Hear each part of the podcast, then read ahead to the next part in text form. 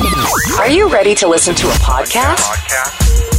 Radio Talks. Rozhovory z prostředí rádia. Find, subscribe, and listen. Ptáme se zajímavých lidí, Na občas zajímavé otázky. oni odpovídají. Nic složitýho. Now you can start listening. Naproti mě sedí Kateřina Pechová, herečka, zpěvačka, bývalá modelka, taky moderátorka ranní show na Hitrádiu, taky majitelka super blondětých kudrnatých vlasů. Jak často lidi moment, momentálně komentují tvoje vlasy mimochodem? No, tak oni, já jestli se ještě můžu vrátit k tomu úvodu, totiž já Aha. si pamatuju, že jsem vždycky byla hrozně proti tomu, když někdo říkal, nebo se psalo v, v novinách takový ty články, já nevím, Anička Vomáčková, herečka, zpěvačka, moderátorka, modelka, spisovatelka. Já jsem si říkala, že tak snad je to prostě jako jedna profese. A teď jsem se teda, koukám, dostala do toho stejného, co se mi jako vždycky nelíbilo. A to podle mě jsem třeba na 50% věcí ještě zapomněl. Určitě, teda. určitě, určitě jo, ještě influencerka. Jasně, ježiš, to jsem Ale hlupá. vlastně pak si říkáš, co vlastně jsem. Co vlastně si, Ale Kateřino? na druhou stranu, jestli se člověk musí jako nějak definovat, to je taky otázka. Třeba ne. No nic, ale děkuji ti za krásné uvedení. Tak a zpátky k těm vlasům. No, často se mě ptají, jak dlouho mi to trvá, jako aby takhle vypadaly, že si furt myslí ty lidi, že si to dělám jako kulmou. A ty vlastně vstaneš a jdeš, nebo? Ne, já si to opravdu dvě hodiny natáčím ráno. Takže dobře, vstáváš do rádia nějak třeba v půl pátý, takže ve dvě kvůli vlasům, Jo, jo, jo, no, tak to je pak jdu, super, jo, jo, jo, to se vyplatí tak. mít takovýhle vlasy. Jo, jo, jo, vyplatí se to. Nechci si teda ostříhat v tom případě? Mm-mm. Mě to baví, zatím mě to baví, uvidíme, jak dlouho to vydrží. Ale je pravda, že asi díky těm kudrlinám jsem taková zapamatovatelnější. Asi jo. Asi jo, je pravda, že vidíme vždycky vlasy tady na chodbě u nás v pátém patře, pak Káťu a řekneme si, a, A, už je jasně, tady. už je tady. A to zůstalo od základky. A když mi máma ještě česala, protože ono, když tyhle kudrnatý vlasy rozčešeš, Mhm. mm-hmm. tak eh, to je takový, já tomu říkám, no mikrofon, to, no je to prostě jako obří hlava, no, takový Ah. květák, květák na hlavě. A to, Květák. to jsem měla celou základku. Jo, jo, já měl v 18 jsem měl květák, Jo. jako, že jako obrovský zarostlý květák na hlavě, to bylo Tak zajímavý. takového jsem Mm. nosila taky na základce. Hezký, Hm? hezký. Ty jsi muzikálová herečka, v jakých muzikálech teď hraješ aktuálně? Teď aktuálně uh, jsem třeba u Lucky Bílé v divadle v muzikálu Láska je láska, v hudebním divadle v Karlíně, teď zkoušíme zrovna muzikál Slunce, seno, jahody, Mhm. což uh, určitě spousta jako lidem může přijít jako bizarní spojení muzikál a Slunce, seno, jahody, ale je to tak. A do toho třeba ještě hostuju v divadle Radka Brzo Bohatého v muzikálové parodii 50 odstínů šedi. Aha. Uh, potom ještě jezdím jako s činohrou, s činoherníma představeníma a tak. Takže toho máš hodně. Vypadá to, že toho máš hodně. Jo, Slunce seno, slunce seno jahody, kdy to teda spouštíte, když teď to zkoušíte? V červnu bude premiéra, v polovině června je premča a potom zase od září, to bude, vlastně o prázdninách bude volno a od září začneme hrát znova. A jak se to bude lidem líbit, co myslíš? Já doufám, že bude, protože všichni, nebo mám pocit, že jako skoro všichni u nás znají ten kultovní, kultovní film. Slunce seno jahody, ale uh, je spíš těžký asi obstát v tom, oni budou čekat ty postavy, na které jsou zvyklí. Aha. A teď tam budou jiný ty herci, ale jako snažíme se to uchopit, aby nebyl nikdo zklamaný. Možná nejvíc můžou být zklamaný v tom, že hlavní tu titulní roli Heleny Vondráčkový hrajou Iva Pazderková s Adelou Gondíkový, mm, Gondíkovou, který jsou hubený obě dvě, takže Ok. je to něco jiného, ale zase si myslím tou energií a tam prostě, že, jako, že to zvládnou, že tu Helenku prostě zastoupí A perfektně. koho hraješ ty? Jaká je tvoje role? Milunu. Miluna, počkej, Miluna ta... To byla taková ta tmavovlasá, to byla ta byla sokyně taková, blaženy. Ta byla protivná taková, ne? Trošku. No, byla, ano. Byla to taková samice, která tam vlastně furt sváděla toho vencu a byla, byla taková, jako že si myslela, že je lepší než ti ostatní, co žijou v té vesnici. Aha, co, co to, že vybrali tebe zrovna na tuhle roli? A teď se nabízí říct, že jsem asi podobná. Ale ne, Ondra Brzobohatý říkal, že prý jako energicky, eh, že, že mu na to, ano, že mu na to prostě sedím, že jako si neuměl představit nikoho jiného. Asi jako nějakou ženskostí spíš, no, řekněme. Okay. Co musí umět dobrý muzikálový herec podle tebe? Co by měl jako zvládat? No tam je taková komplexnost. A já si pamatuju ještě, když jsem studovala na JAMu, tak mezi náma vždycky byla taková nevraživost mezi činohercema a muzikálistama, mm-hmm. takzvaně. Proč? A, no, oni vždycky říká, a muzikál smrdí a to jsou jako, vlastně nás furt přirovnávali jako k homosexuálům, že, jsme, že to je něco jako zženštělýho, jako ten obor. Jasně. Přitom paradoxní muzikál je jedna z nejtěžších disciplín, protože tam na tom jevišti musíš zvládat jak tanec, tak eh, hrát, tak zpívat, vlastně to všechno udýchat a tak nějak jako to fakt jako skloubit dohromady, což nechci schazovat, že v činohře to je jako jednodušší, ale přece jenom... Fuj, činohra smrdí. Ale, ale přece jenom ta činohra je vlastně zaměřená prostě na činohru. Tam Jasně. málo kdy člověk zpívá nebo tančí, i když taky se to jako objevuje, ale v tom muzikálu to je prostě vždycky. Hmm. Takže si myslím, že to je určitá disciplína až jako sportovní. Člověk musí mít trošku fyzičku a musí vědět, jak pracovat s dechem a ještě trošku něco zahrát. No. Hmm. Takže vlastně ve výsledku ty nemusíš chodit uh, do posilovny, nemusíš mít žádný workouty, protože ty to dáš prostě na pódium. Jo, nevíš? jo, ale je to Ok. okay. pravda, já se vždycky směju, třeba uh, zítra hrajeme představení Sestra v akci v Karlíně a to je tak fyzicky náročný, že opravdu po těch dvou a půl hodinách uh, máme pocit, jako kdyby jsme strávili dvě a půl hodiny jako na páse v posilovně, protože tam máme na sobě ty těžký hábity píškovský, teď máme ještě tu hlavu zabalenou a máme tam jednu choreografii za druhou, kde, kde toho ještě zpíváme a fakt jako máme pocit, uh, že vyplivneme plíce, takže některé ty představení jsou fakt jako hodně kardio. Hmm. A kdyby teď nás poslouchal někdo, kdo by si řekl, jo, já jsem viděl v tolika a v tolika letech muzikál, já bych to chtěl dělat, já bych se tím chtěl živit, tak jako poradíš mu, jo, to je dobrá cesta, mm-hmm. nebo naopak bys možná řekla, hele kámo, zvaž to, protože to má takovýhle úskalí. Ne, já bych mu určitě řekla, jo, to je dobrá cesta, protože já když si vzpomenu na sebe, eh, kdy jsem to měla relativně podobně, že jsem byla tehdy se základkou, jsme byli tady v kongresáku v Praze na muzikálu Dracula. Mm. A to mě prostě ovlivnilo na celý život, kdy jsem si říkala, tak a já chci prostě dělat muzikál. A nelituju toho, protože eh, já vždycky všude říkám, že vlastně moje práce je můj koníček. Doufám, že mi to vydrží dlouho, ale já vlastně nikdy neřeknu, že jdu do práce, což je zvláštní. Já jdu prostě do divadla. Hmm. A takže pokud někdo má tenhle sen a chtěl by to zkusit, tak ať to rozhodně zkusí a sám si jako vyzkouší, jestli je to ta cesta pro něho nebo ne. Protože ona i ta na té škole je to dost složitý a není úplně jednoduchý se tam dostat. Jasně. A kdyby to teda chtěl někdo zkusit, tak co by měl jako udělat podle tebe? Co by měly nějaký být ty kroky, který by měl podstoupit, kdyby chtěl být muzikálový herec? Určitě se zajímat o ty tři disciplíny, o kterých jsem mluvila, jako je tanec, eh, zpěv a herectví, třeba chodit do nějakého dramaťáku, nebo chodit nějaký paní učitelce na zpěv, občas si někde zatancovat. Ale ono to při těch základkách docela bývá. Já jsem už právě na základní škole takhle chodila prostě do, do všech možných kroužků, jako je balet a klavír a hmm. do sboru. Takže pokud máte tu možnost třeba i při škole, tak rozhodně do toho jít. A potom už je to jednodušší, protože člověk je trošku připravený.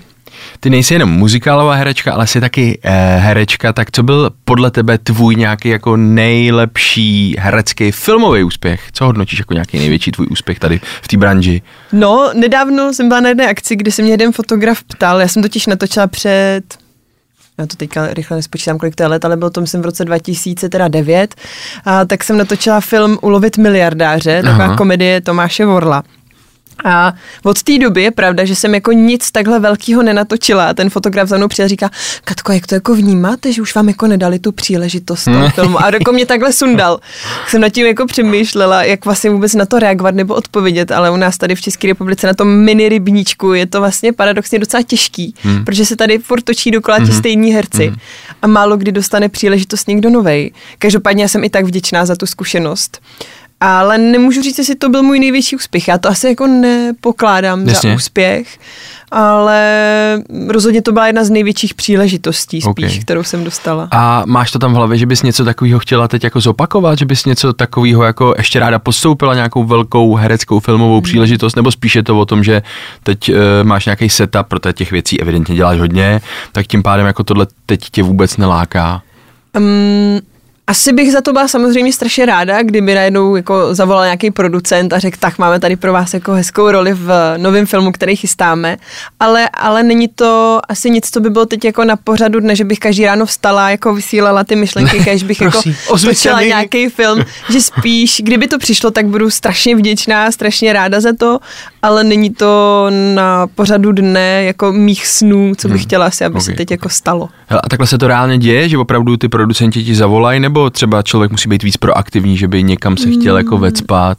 Asi uh, si myslím, že u nás se spíš děje tohle, že zavolají, potom se občas dělají takzvané castingy nebo konkurzy, ale tam je taky těžký strašně se dostat.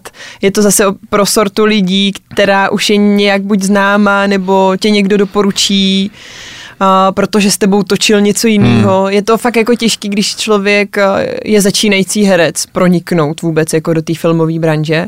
Ale i, i, i to furt existuje, i tyhle ty věci se dějou, tak jako se to stalo mě v tom miliardáři. Já hmm. jsem ještě tehdy studovala na škole a z nějaký castingové agentury, což je taky důležitý, pokud nás poslouchá někdo, kdo by se tomu herectví chtěl věnovat, jít se zaregistrovat do několika různých castingovek, protože mm, tam jsou ty šance mnohem větší. A těch castingovek je u nás po České republice fakt hodně, takže je lepší tu příležitost chytnout za pače si i tímhle způsobem. No a tím jsem se já právě dostala tehdy na ten casting a vyšlo to. Hmm, cool, hmm. to je dobrý. Ale každopádně, když to tak poslouchám, tak mám asi smůlu, protože to je hodně aktivity. Takže Ondro musí svoji hereckou kariéru hodit na druhou kolej. Ale, A- ale jsou i takový herci, kteří začali až kolem 40. Neříkám, že tě je 40, ale po 40 vlastně třeba začali fakt jako hrát. Takhle já vypadám na 50, já to chápu. Dobrý, Ne. v pořádku, v pořádku, dobrý. Uh, ty si vlastně během covidu eh, prodávala v dětský obuvi, jestli mám správné informace. Mhm. Mm-hmm. Ty, tak jaký to bylo, když teď poslouchám, kolik aktivit máš, kolik aktivit si měla, kolik aktivit budeš mít, tak najednou jako tahle ta velká stopka, tahle ta velká pauza přišla, že jsi musela jako uh, adaptovat a přepnout jako úplně do jiných módů. No, pro mě to vůbec nebylo těžký, je to zvláštní, ale já jsem totiž strašně jako činorodá a já jediný, co neumím, tak je odpočívat vědomně, anebo jako nic nedělat. To je můj problém od malička, já jsem furt byla taková otravná, furt jsem jako chtěla po někom, aby mě buď sledoval, jak něco dělám, nebo někam jít, něco vymýšlet uh, a tak, takže jakmile nastala tahle doba covidová, která tady prostě byla a já jsem nemohla dělat svoji práci, tak jsem hned vymýšlela, co bych teda tak, jako nehroutila jsem se z toho a hned jsem si říkala, tak co bych mohla dělat. Mám zdravý ruce, mám zdravý nohy, no tak se poptám jako kamarádu, jestli hmm. nepotřebuju nějakou brigádu. A právě maminka eh, nevlastní jedný mojí kamarádky má obuv dětskou a říkala, že zrovna hledají brigádníka, tak jsem tam nastoupila a byla to neskutečně jako zajímavá zkušenost. Hned první den eh, mi tam jedno dítě málem vypíchlo oko, musela jsem jít na pohotovost. Jakože se mu nelíbily ty boty, co jsi mu vybrala, nebo? Ne, ne, ne, ale ty děti mají celkem velký stres z toho jako zkoušet si botičky, což jsem taky tehdy nevěděla, protože já děti zatím nemám. Takže s tím zkušenost nemám a při tom zkoušení eh, vlastně ty máš tu hlavu dole u nich a oni různě u toho jako se hejbou a... A ty co děláš? Tak Přesně. se soustřeď, ne chvíli. A teď ty maminky se je snaží teda taky držet a je to tam prostě pak docela fyzicky náročný, protože pláče dítě, pláče matka, já jsem měla chuť taky se rozplakat. A v tom jsem dostala tím malinkým prstíčkem do voka a zřejmě mi tam praskla nějaká žilka, protože to vypadalo hůř, než jak to bylo. Počkej, že fakt jako to jsem měla vypadalo, úplně že... krvavý oko a teď ta vedoucí ten první den, jak mě přijala vlastně na tu prodejnu, tak z toho byla taky vynervovaná, že se mi hned něco stalo, tak já jsem musela odjet na pohotovost, kde zjistili, že to nic není, že se prostě ta holčička trefila jenom do nějaký žilky v tom oku a dali mi na to nějakou masičku a za týden to bylo dobrý. Ale chodila jsem prostě týden s podlitým krvavým okem. No. No, Tak co v práci, ale jo, první den Jo, dobrý, opravdu první mám den, trošku monsla, byla jsem na pohotovosti, moc jsem si to Jo, jo, moc se to baví. Hele, ale vydržela jsem tam, myslím, skoro čtvrt roku, takže v pohodě. Jo, Hm? a v čem to třeba bylo, jestli se dá něco takového najít lepší než to, co jsi dělala předtím, to znamená to herectví. Myslíš, že tam byl nějaký aspekt, který možná byl jako lepší, který jsi řekla, hele, tyjo, tohle mě baví, protože... Víš co, možná, když bych měla fakt najít jako jedno plus, eh, protože u toho divadla je to těžký, pozor, já fakt miluju strašně divadlo, Jasně. jako, ale rozhodně třeba ta pravidelnost, nebo ta jistota. Protože u divadla, pokud nejste přímo v angažmá, takzvaně jako na svojí domovské scéně, což já nikde nejsem, já jsem všude jako host, mm-hmm. abych toho právě mohla stihnout víc, tak tam nikdy není ta jistota nebo ta pravidelnost, protože uh, vy ne, vám nemusí nikdo zavolat třeba klidně půl roku, že má zájem o to, abyste účinkovali jako... Když jsi jako host, že ti nemusí prostě zavolat, Mhm. okay. Ale když jsi v angažmá, tak tam máš pravidelný plát a jistotu toho, že prostě budeš něco hrát. I když jsou to třeba menší role, tak prostě budeš hrát. No a to v, té, v tom normálním zaměstnání vlastně pro mě bylo taky, že jsem každý den vstala, každý den jsem šla do té práce a věděla jsem, že dostanu nějaký ty peníze za to, co jsem tam odvedla. Když to v tom uh, divadle na volné noze, to takhle nefunguje. No. Tam prostě hmm. třeba půl roku máš hodně té práce a pak naopak půl roku máš třeba docela volno. okay. Takže tohle, tohle, tohle, Tohle bylo bylo fajn a plus. dělalo mi to příjemně, se přiznám, protože já jsem trošku autista v tomhle a mám ráda, když se věci moc nemění, když jsou tak jako pořád uh, podobně aspoň. Nemám ráda velký změny, děl- nedělá mi to dobře. No tak tohle tě muselo ale rozhodit brutálně, jako Rozhodilo. Facka jak blázen. Rozhodilo, ale právě proto jsem si řekla, že se nebudu jako litovat a sedět doma a potřebovala jsem vymyslet nějakou jinou činnost a tou pravidelností mě právě jako zase udělala dobře. A co na to říkali třeba tvoji herecký kolegové, že jsi tady to podstoupila? Byla jsi jediná, byla jsi unikát, nebo oni, oni šli stejnou cestou? Jak kdo? Uh, někdo zůstal doma a třeba vymýšlel spíš věci tak jakože přes internet, mm-hmm. že nahrával uh, nějaký herecký videa nebo učil zpěv přes přes internet nebo mluvu, uh, ale i vím o pár kolezích, kteří taky začali chodit jako na brigádu, třeba i um, jedna moje kolegyně chodila normálně za jako do potravin na pokladnu, Aha. kde dělala pokladní, potom uh, jeden můj kamarád si udělal uh, hrobařský zkoušky, normálně Hrobařský se z, toho, zkoušky? z něho stal hrobník. Fakt přísahám, je to můj kolega Tomáš Novotný. A uh, prostě ve volném čase se věnoval tomu, jak kopat hroby a jak prostě správně všechno připravit. Je to, je to bizarní, ale je to tak, no. Ok. Takže jako vím o spoustě mých eh, kolegů, kteří se taky jako věnovali něčemu jinému. Mhm. Byla to rána jako pro ego, víš, jako neřekla jsi nikdy takový to, a teď vůbec jako nechci hanit ty práce, mm-hmm. naopak, ale víš, jako, že byla si na něco zvyklá, to, že jsi byla středem pozornosti, byla si na jevišti, tam ty lidi chodili kvůli tobě, tleskali tě, říkali, jo, Káťa Pechová je nejlepší, to se děje, ne, takhle jako. Uh, jo, jo, i víc trošku. Jo, pro mě já to neumím. Já To zase ty emoce neumím chápu. tolik projevovat. Ale tak jako si to tvoje ego si neřeklo, hele, Káťo, tyjo, tak tohle je malér, že musíš dělat teď něco diametrálně odlišného, že budeš prodávat. Mm, je, jako pamatuju si jeden moment, kdy mě to hodně zlomilo, i jsem se rozbrečela, uh, což teda u mě není problém, já jsem velmi em- emotivní člověk, což už tady i kolegové v rádiu o mě vědí, ale uh, jeden den, kdy jsem tam byla zase na prodejně, najednou se tam objevili dva, dva lidé, muž se ženou, a jako by se mě vyžádali, že chtějí přímo mě, tak ta vedoucí mě zavolala, jak jsem si říkala, že co se děje, jestli jsem někomu něco špatně prodala. A oni najednou vytáhli obrovskou jako dárkovou tašku a pivo, protože já miluji pivo. A říkali, že jsou moji fanoušci z divadla a že, že vědí, že se někde jako dozvěděli, že tady pracuji, a že mě chtěli prostě přijít pozdravit. A mě to totálně tehdy rozsekalo, já jsem se strašně rozplakala. Před nima přímo? Jo, jo, Jo, jo. A objímali jsme se tam, protože oni byli teda ještě jako hodně srdeční. Nebyli to takový ty třeba stydliví lidi, ale jako, jako kdyby přijela rodina, skoro jsem měla pocit. A měli radost, že mě jako vidějí naživo, že si se mnou můžou chvilku popovídat. A najednou tam mi to jako došlo, že tohle mi za prvý strašně chybí a za druhý, že vlastně uh, jsem najednou úplně v té jiné pozici, jako kdyby, hmm. no, ale nechci to nějak schodit, protože přesně jak si o tom mluvili, to prostě práce jako každá jiná, jenom je jiná. No jasně. A já jsem jasně. zvyklá prostě na jinou. Ale tohle byl takový velký moment, kdy jsem si jako posteskla a uvědomila si, že mi to hrozně chybí hmm. a že to je prostě jiný. Ale i tak uh, jsem za to hrozně vděčná, za tuhle zkušenost. A já jsem vyzkoušela pak ještě jiný eh, další povolání. Co jsi ještě dělala?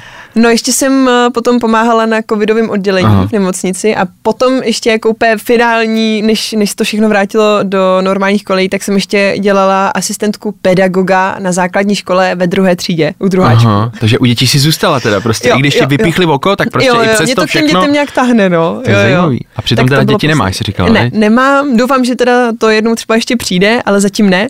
A já jsem dělala i docela jako dlouho vedoucí na táborech, Mhm. mm-hmm. takže jako, ale paradoxně uh, nejsem úplně takový ten asi mateřský typ, Jasně. ale možná tím mě mají ty děti rádi, že jsem spíš takový parťák. Jo. Že na ně nemluvím takovou, no co to Ničko, to bys rozvázala koníčka, ale že, že s nima tak jako mluvím normálně jako s tebou. Chápu. A mně přijde, že to ty děti baví. Že se cítějí tak jako plnohodnotně, že se necítí jako je, že si musím zavázat koníčko. Jo, jo. Ale vlastně eh, poznají, že si se mnou můžou trošku dělat ty srandičky a mě to potom baví taky, no. Takže asi proto mě to k těm dětem vždycky táhlo. A bylo to super u těch druháčků, to byla bomba.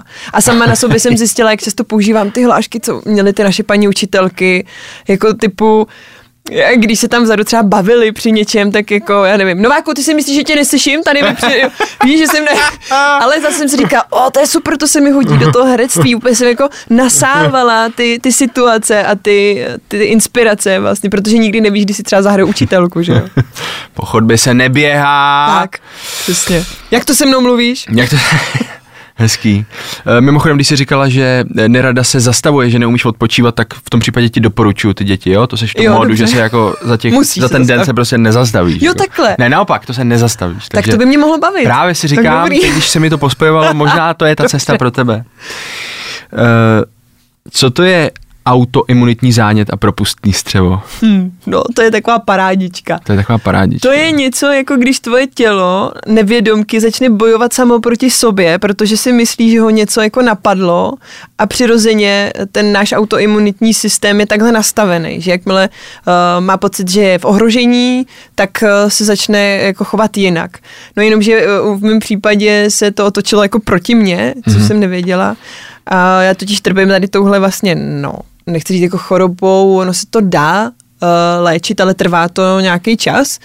Ale je to vlastně, mm, jako když si představíte střevo, takovou trubičku, mm tak já ji mám vlastně třeba eh, na jedné straně tak rozedřenou, že vlastně z toho střeva uh, veškeré škodliviny proudí přímo do krevního oběhu nebo jako do těla, do krve mm-hmm. obecně. Tím pádem to tělo si myslí, že ho něco napadlo a začne... Hmm. Proti tomu bojovat. Tak, prostě. proti tomu bojovat, ale vlastně bojuje samo proti sobě nevědomky. Je to takový jako zblbnutí toho systému celého imunitního. No a tohle mě vlastně potkalo před půl rokem, no nějak na konci léta. Mm-hmm. Jsem začala jako cítit strašný um, obtíže na sobě, začala jsem se vždycky třeba dusit po jídle.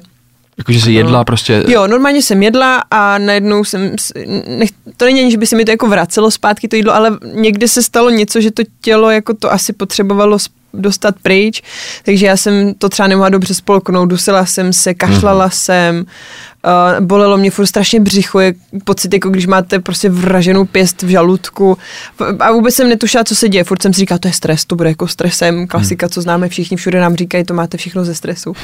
A uh, tak jsem začala chodit po doktorech a nikdo mi nedokázal jako poradit vůbec. Všude mi říkali, no to máte reflux. To je taky takový moderní doba, jako říká o všem, že má reflux. Mm-hmm.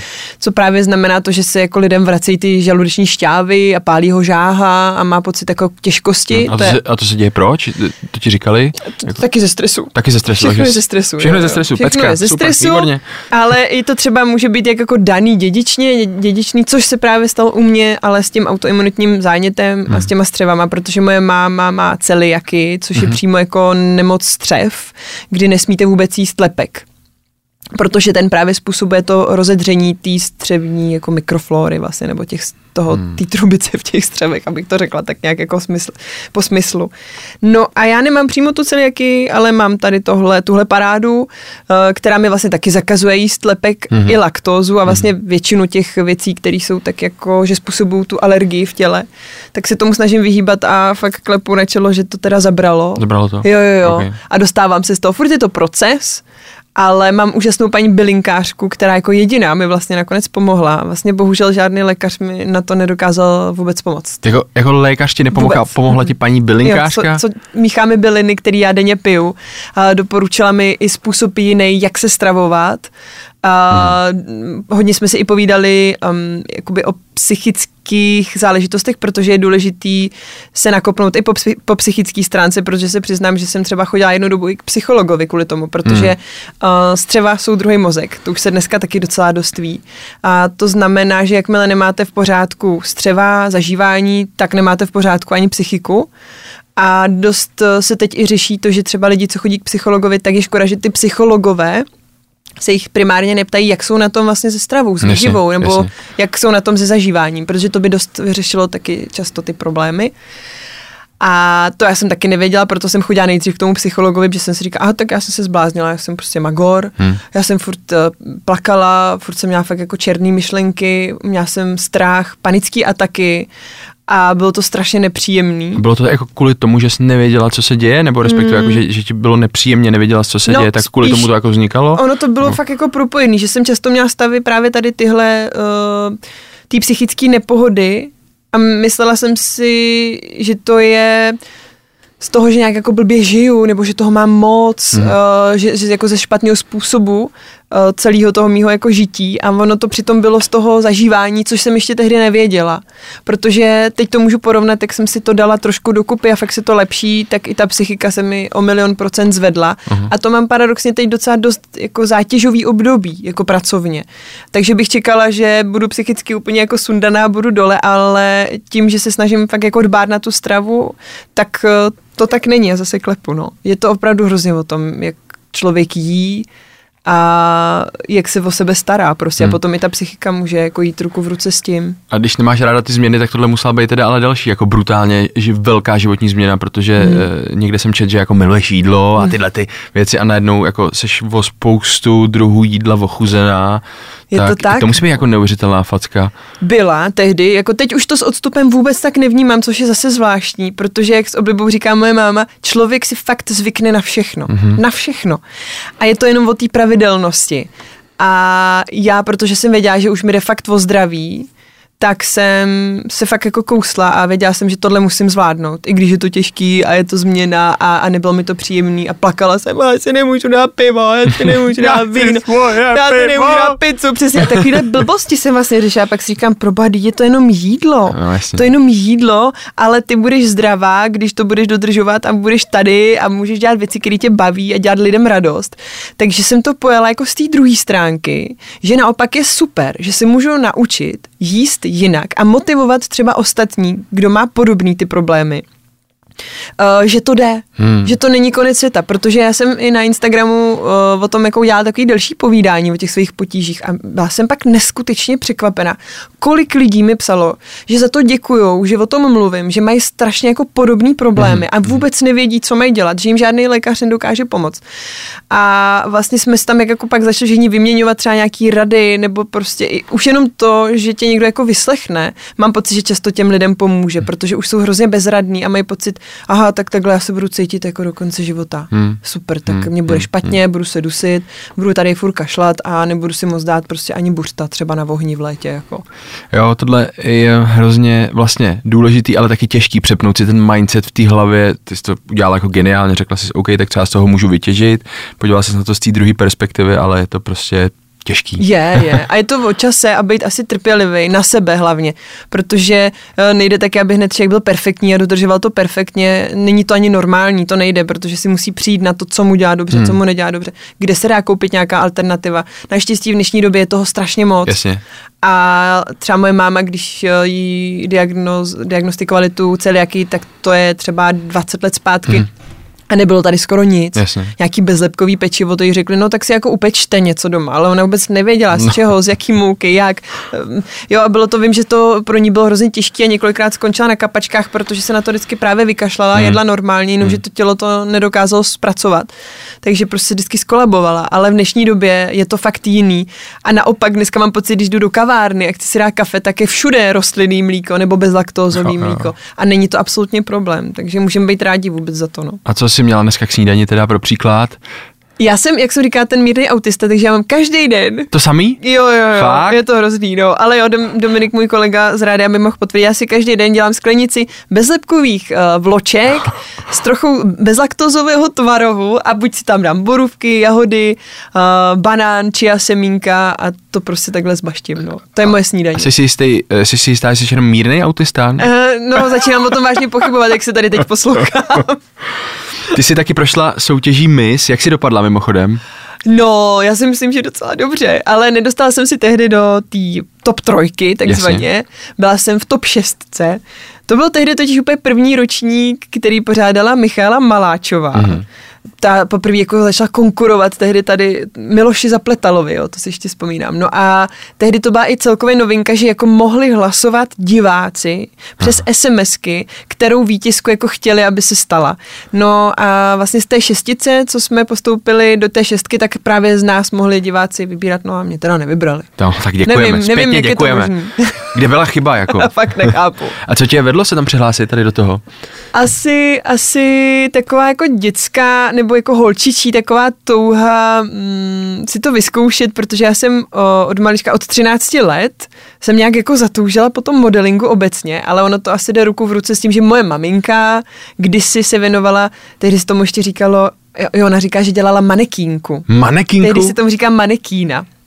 To nebyla modelka, ale manekína. To zní hrozně dobře. Jo, jo, jo, to byla, to byla manekínka v Pardubicích, kde jsme bydleli, kde jsem vyrůstala, no a tam chodila jako takový ty přehlídky pro místní butiky. Mhm. Mm-hmm. A já jsem z toho jako dítě vždycky si prohlížela ty fotky, co z toho měla. A každá holčička, která má teda hezký vztah s maminkou, chce být jako její maminka Jasně. prostě. Takže u mě to prostě bylo absolutně přirozený, takže jsem chtěla být jako manekínka, jako moje maminka. A začala jsem se tomu věnovat po 13. roku a dělala jsem to fakt skoro do 21. Jakože celou střední školu jsem měla takovou brigádu, řekněme, že jsem dělala manekínku. Jsem byla manekínka na střední škole. Jak se na to uh, koukali spolužáci, víš, že No. jste byli ve škole, pak si šla dělat manekínku, Jo, jo, jo, jo. tak víš, jak, jak to hodnotili? No nebylo to vždycky jednoduchý, já si myslím, že jsem byla celkově trošku trnem v oku a mm, Byl, jako když na to fakt vzpomínám zpětně na tu střední školu, tak jsem měla třeba dvě opravdové kamarádky a zbytek to bylo takový to, no jo, ona to má zaplacený a ona dělá Ne. tohle a tam to bylo to docela jako těžký, ale ono to taky asi normálně mezi dětma a dospívajícíma, kdo je trošku víc vidět nebo je Hmm. e, nějak se víc třeba věnuje něčemu, tak ty děti na něm nenechají prostě nic suchou, no, je to takový, to, Jo, to kdyby prostředí. jenom děti, přesně. Jo, jo. Kdyby jenom děti. Takže to nebylo úplně jako jednoduchý, ale mm, já mám skvělou rodinu, která mě ve všem vždycky podporovala a to bylo pro mě hnacím motorem a, a vyprdla jsem se vždycky na ty komentáře ostatní. Takže byli tam prostě. Dostávala Byly. trošku kartáček. Jo, jo, já jsem často totiž chyběla, protože potom, jak Hmm. jsem šla do té mis, to mi bylo 17, a jsem byla nejmladší tam tehdy, tak uh, jsme občas někam vyjeli, někde jsme cestovali, uh, bylo nějaký focení a musela jsem v té škole chybět a tohle ty spolužáci vždycky jako komentovali, no, Hmm, že jako vlastně, že tam nejseš prostě. No, tak to chápu, to bych byl asi jaký trošku naštvaný, jako rozumím to. že mám ty privilegie. jo, přesně. A navíc, když jsem měl všechno zaplacený, že No právě, jezdila jsem si v té kůži a tak a rodiče mi všechno kupovali prostě, no. To je, to je přesně ono. Myslíš, že je pro holky v dnešní době taky ještě uh, lákavá tahle představa, ať už ty misky nebo toho dělat ten modeling, nebo už tady ta doba jako pryč, že hele, tohle ne? Já mám pocit, že v dnešní době spíš víc holky láká ten modeling, takový ten fakt jako klasický uh, na té vrcholové úrovni, než ty soutěže krásy. Hmm. To si myslím, že tomu už maličko odzvonilo. Nevím proč, nevím proč to tak je, protože mně to naopak přijde hrozně hezký. A i jsem jednu dobu měla, teď takhle jako v tom dospělém věku, tendence s jednou kolegyní, jako že jsme si říkali, že bychom mohli zkusit založit nějakou jako um, královnu krásy. Fakt protože, jo? No, protože tady se to začalo hrozně jako bortit. Od té doby, kdy vlastně skončila Míša Maláčová, Aha. Miloš Zapetal už to taky nedělá. A vím, že jako od té doby je to tady takový boj, že vždycky něco vzniklo, nějaká soutěž krásy, ale pak to jako zaniklo. Nedostane se to už nikdy do prime timeu ani do Hmm. televize. E, přestalo to být asi i oblíbený. No a tak jsme o tom jednu dobu trošku snili, ale pak jsme z toho samozřejmě hnedka Hmm. ustoupili. Ne, jako je to opravdu pro otrlý. Ale myslím si, že mnohem víc oblíbenější mezi mladými holkama je prostě modeling jako takovej, než ty Hmm. soutěže krásy. A čím to je, to netuším. Možná to působí povrchně, takový to, jak jsou všichni zvyklí eh, ze slečny drsňák, eh, hlavně světový mír. Hlavně a- světový ano, mír. Že to je tak jako schazovaný trošičku, ale mně to přijde vlastně hrozně hezký, jakože ty holky naopak můžou ukázat, že to, že je někdo půvabný, neznamená, eh, že se to jako nese ruku v ruce s tím, že je třeba hloupej. Mhm. A že naopak uh, může hezky reprezentovat třeba tu zemi nebo ten okres, to je úplně jedno, jestli to je mis východní Čechy nebo mis České republiky. Přijde mi fajn prostě, že se mladí lidi třeba něčemu věnují, ať je to cokoliv. OK, to si myslím, že je důležité, Hmm. přesně. Ty vysíláš ranní show na Hitrádiu jak dlouho? Teď to bude uh, sedm měsíců. Sedm Takže měsíců. půl roku vlastně. Půl roku. Uh, co tě vedlo vlastně uh, kývnout na takovouhle nabídku, protože předtím si neměla, ne, s rádiem žádný zkušenosti. Vůbec, Tak co vůbec. to, že jsi řekla, ty jo, dobrý, jdu dělat rádio.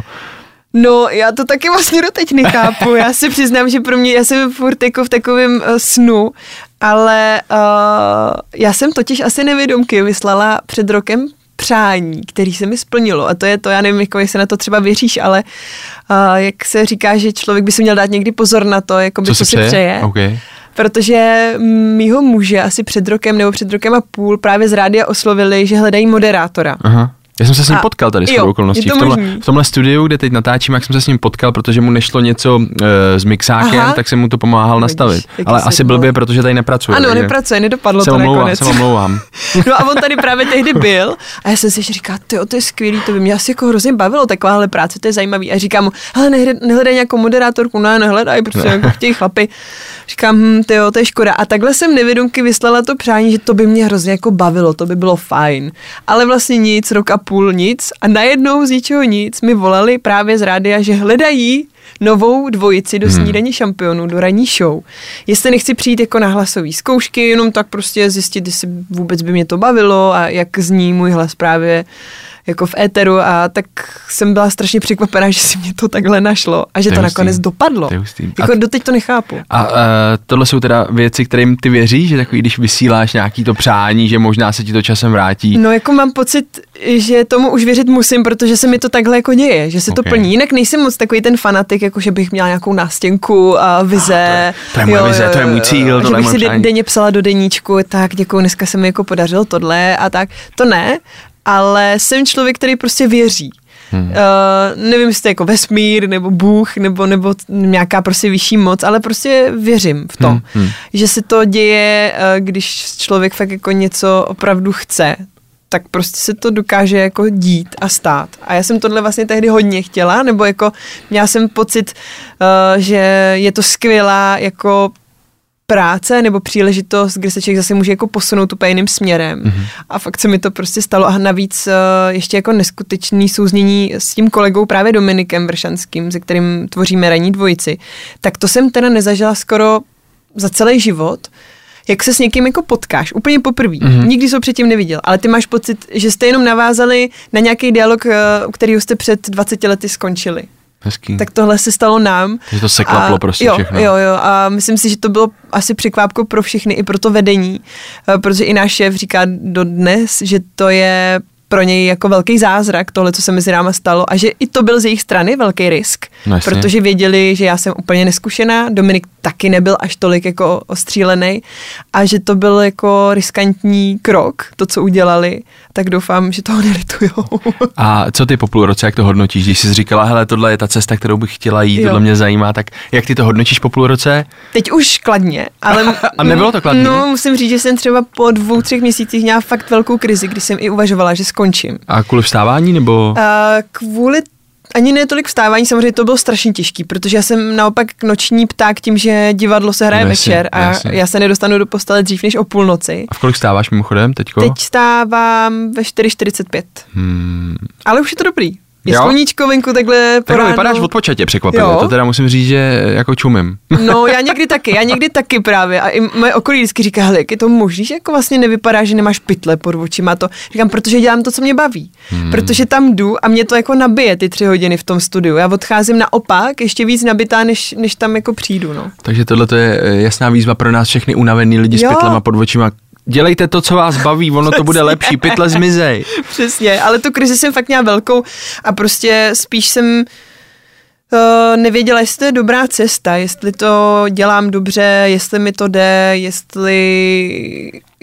No, ne, neumím to asi dobře popsat, ale jako, asi jsem si tolik nedůvěřovala, no. Hmm. Přišlo mi, že možná jako nejsem dobrá na tuhle práci a že, že to prostě nezvládnu. A začala jsem mít takový velký krize, ale ono se to do té doby pojilo s těma mýma zdravotníma problémama Jasně, jasně. a myslím si, že to na tom mělo velký podíl, protože ta psychika prostě byla velmi slabá a bojovala jsem s tím a navíc tohle jako nová práce pro mě byla velká změna, takže spíš si myslím, že tam hrálo roli víc těch aspektů.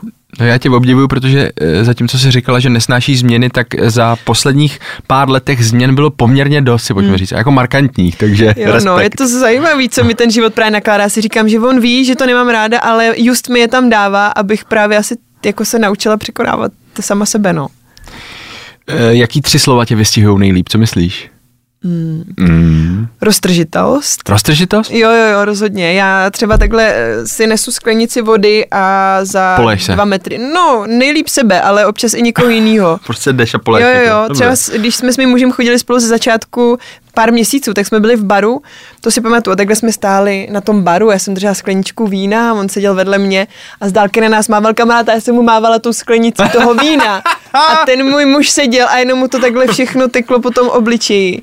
A já si doteď myslím, že jenom proto, že byl do mě v tu chvilku zamilovaný, tak jako nic neudělal, tiše se zvednul, odešel na tu toaletu tam se nějak jako opláchnul, vrátil se a dál jsme konverzovali. Vůbec to nekomentoval. Fakt jo? Vůbec. Tak Ale to je myslím hustý. si, že vevnitř mu tam musela ta opička dělat jako tohle a Jako, co se právě stalo, pane jo, bože? Jo, jo. Jak je možný, že ona je tak blbá, že prostě mu mává rukou, ve který drží víno. Tak A to- tohle to, a se mi děje. To v té době nebyl ještě tvůj muž, to byl Ne, přítel. ne, ne, to teprve. jsme fakt spolu byli Jo, chvilku, tak pár je měsíců. dobrý, že i přes tady tohle, Že si mě vzal Že si vlastně, tě jo. vzal.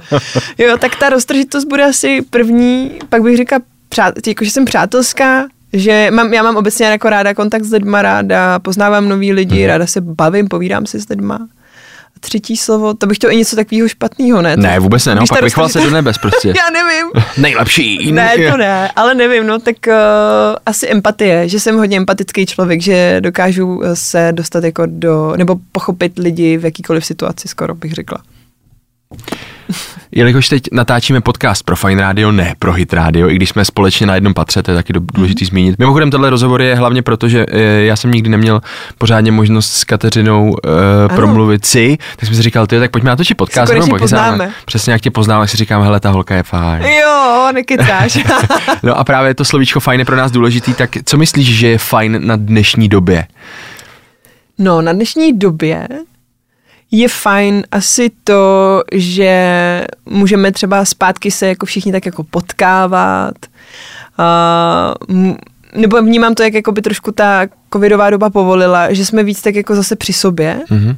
že jsme se víc jako zblížili jako lidi, že, že nemáme takový strach uh, se potkávat, uh, protože když jsem byla i nedávno na jednom festiáku, už začínají konečně i ty hudební festivaly, tak je vidět, jak jsou ty lidi uh, strašně... Někdo ti, někdo ti volá. Pardon.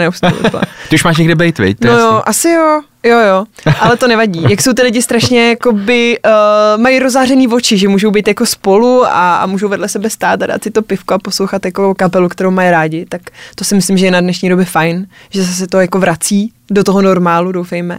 Pak je ale docela fajn i to, že Um, ačkoliv ty sociální sítě a internet je toho fakt hodně, tak na druhou stranu máme spoustu informací, které jsme třeba dřív neměli. A já tohle hodně oceňuju, protože já neustále potřebuji něco vědět a zjišťovat a je skvělý, že jenom vytáhnu ten telefon, něco tam namačkám, nějaký název něčeho, co vůbec nevím, co znamená a hned si to můžu jako zjistit. Jako jo, no, tohle je to dokonalý, to je pravda. Což dřív prostě nešlo. Musím do knihovny, ano, přečíst Ano, si ano. tady výborně příručku, jak zapojit elektrický drát sem někam, Přesně. dobře, super. a hodinu tam prostě někde listuješ. Tak tohle jako hrozně oceňuju, protože ačkoliv jsem jako holka, tak mám docela ráda technologie. Mhm. Zrovna si chci teď objednávat i Aura Ring, to je takový ten speciální prsten, který vám prostě počítá, jak spíte, kolik Je- hodin. Jako v tvém případě bych si to nekupoval. Až ti to tam vždycky vyplivne ty čtyři hodiny denně, nejsem si jistý. jo, jo, jo, no, ale i tak ho chci. Takže to mě taky baví na dnešní době, prostě ta možnost těch technologií a toho všeho, že můžeme fakt všechno vědět hned. A zase ještě do třetice, víc si říkal, co je fajn. A nebo stačí Ne, stačí, dvě? stačí jo, tyhle dvě, pokud je to za tebe tohle. OK. Mm-hmm.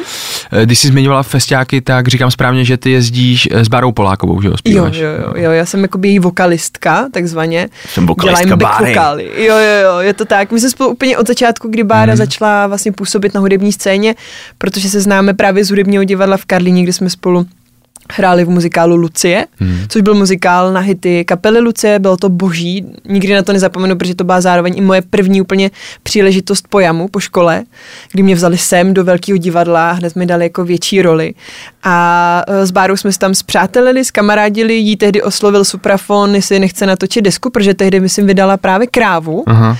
A všichni z toho byli nadšení. No, já jsem to miloval, Já ten song, taky, to já bylo jako taky. dokonalý. Já jsem teda byla i nadšená z toho, že se kamarádím s holkou, která zpívá tu krávu, že jo, takže Chápu, i to chápu. pro mě bylo jako A pro tu studentku. víš se hustý, já se teď kamarádím s holkou, co se kamarádí s holkou, co zpívala co zpívala krávu. krávu, to je hustý. Neuvěřitelný.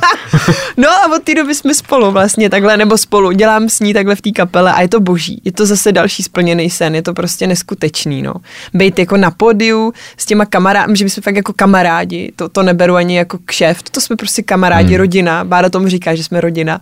A být tam s nima, užívat si tu energii a tu atmosféru, která jde vlastně z těch lidí, kteří stojí pod tím pódiem, to je neskutečný, to je strašná euforie. A jako přála bych to zažít každému. Co je míň fajn na dnešní době? Co je méně fajn na dnešní době? No, je to hrozně, jsem hrozně pozitivní člověk, že vždycky jako na všem ti dokážu najít něco fajn. To je dobře, to je dobře co je mimochodem. míň fajn? Možná to, jak hodně spěcháme. Jakože si myslím, že fakt hodně a někam pořád všichni spěcháme. A Počkej, mimochodem já tě často potkávám, že někam spěcháš. já vím, já to právě o sobě sama vím. A poslední dobou si to uvědomuji čím dál tím víc. Eh, Zrovna včera mi volala moje velmi dobrá kamarádka, se kterou mám takový knižní podcast. eh, Ona měla nehodu na skútru a vlastně docela fakt jako blbou, ale je v pořádku. A právě mi sama říká, Kačenko, prostě zbrzdi, zpomal. Mně se to stalo právě v období, kdy toho mám hrozně moc. A vlastně ten osud mě sám jako zastavil a já teď musím dva týdny jenom jako ležet a nemůžu nic dělat. Ani si nemůžu číst, protože se jí motá hlava pořád. Nemůžu prostě sportovat nic. A mě tenhle rozhovor s ní, s ní vlastně strašně dostal, protože jsem si uvědomila, že fakt je, často všichni jedeme na hraně. Hmm. Na hraně svých jako možností a obětujeme třeba ten čas, který můžeme strávit s rodinou, protože se jako ženeme za, za něčím, co vlastně nedává ani tolik smysl. Protože podle mě nejvíc smysl dává to právě ten čas strávit s těma, který máme nejradši a, a jako užívat si to, no, ne, ne se stresovat. Hmm.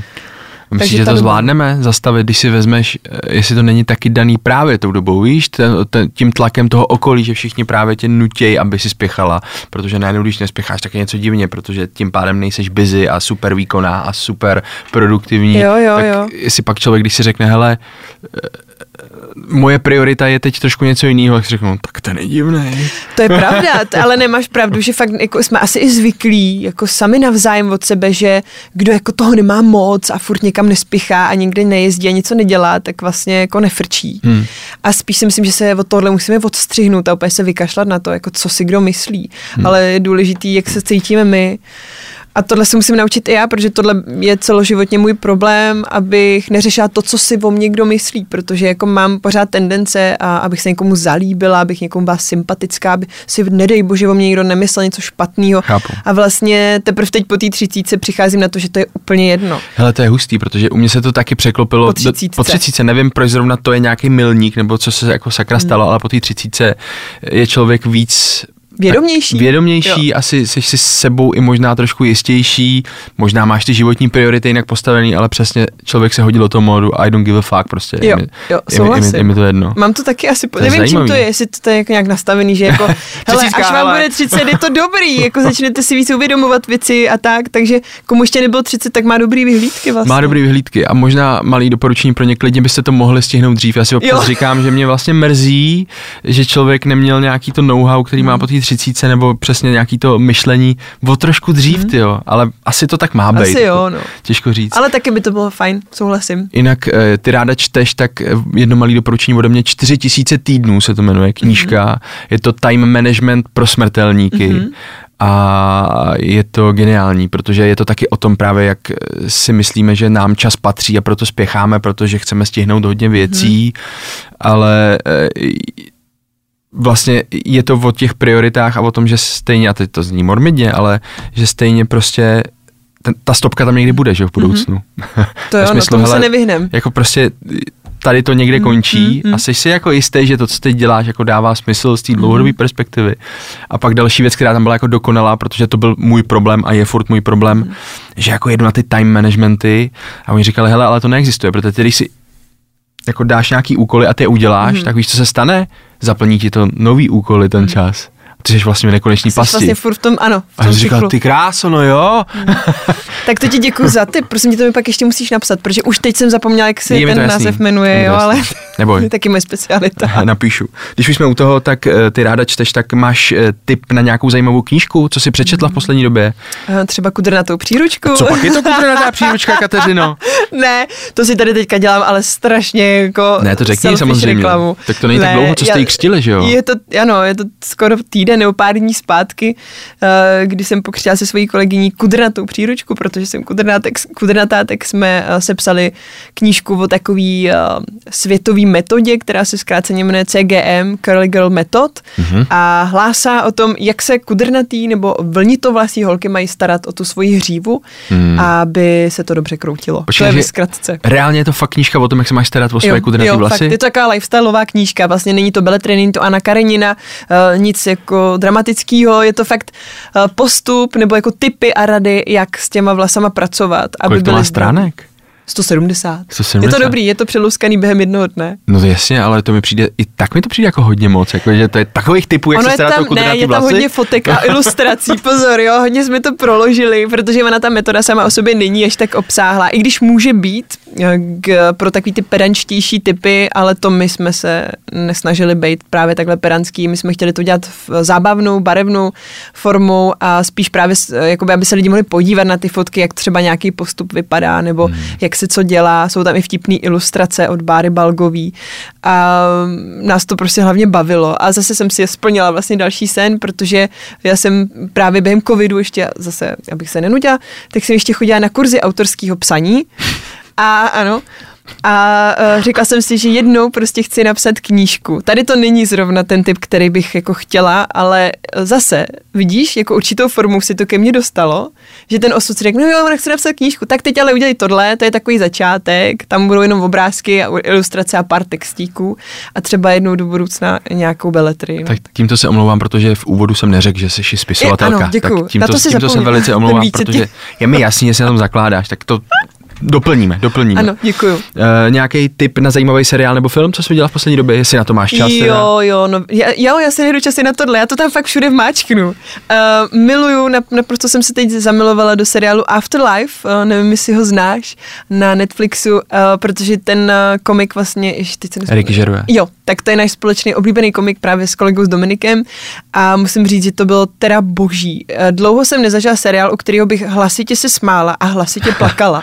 Jo, jo. Jako, to se mi takhle střídalo po deseti minutách vždycky sledování, takže doporučuji všem, kdo se chtějí vlastně pobavit, ale zároveň i tak popřemýšlet trošku o životě. Je zajímavé, že to zmiňuješ, protože to není tak dlouho, co jsem tady mluvil se Štěpánem Kozubem a doporučoval i tenhle ten seriál mimochodem. Fakt? Zmínil, zmínil taky. No, protože Štěpán, myslím, taky miluje právě toho jo, Erika, jo, no, jo, no, je, je, Rickyho. to, je to tak. Takže najdete to na Netflixu, když tak pokud máte předplatný, tak na to mrkněte. Teď už se na to musíte podívat, Jako teď to už jo. i Štěpán. Jako sorry, jako jsou tady prostě dvě doporučení lidi, co chcete víc. Dobře, ale tak ještě něco holčičího dám. Uh, strašně mě třeba bavil The Bold Type, což Mhm. je takový nový seriál, který je maličko tematický, když si představíte sex ve městě třeba. Mhm, Ale to z moderní doby, nebo z dnešní doby. Hm, myslím, že to sledovala přítelkyně, no. Mhm. Že to, Je to fajn, mě to teda bavilo to je taky moc. Netflix, ne? Nebo Ano, něco myslím, takového? že jo, myslím, že jo. Okay.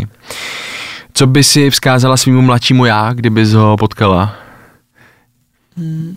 A možná, možná to může být i rada pro ty mladší, co nás teďko poslouchají, co jsou ještě před tou třicítkou, protože my víme teď už po dnešku, že v 30 letech všichni hrozně neuvěřitelně zmoudříme. Ano, a můžeme rozdávat ty rady. Můžeme vědomosti a know-how Ano, rozdávat ano, ano. dál. Tak já bych mu asi řekla přesně to, o čem jsme se tady před chvilkou bavili a to, ať si tolik neláme hlavu s tím, co si o něm kdo myslí. Cool. Ať se tím pořád tak nestresuje, že vlastně ve finále je to úplně jedno. Ty lidi nežijou tvůj život, ty lidi ti v ničem nepomůžou. Vlastně všechno stejně, za, za vším se jde člověk sám a jde o to, jak on se cítí v těch věcech, které dělá a ne to, co si o tom kdo myslí. Já ti děkuji za rozhovor, děkuji za to, že jsme konečně si na sebe mohli najít, hele, 51 minut, Neskutečný. že jsme mohli pokecat. Já A taky děkuji, Ondro, děkuji moc za pozvání.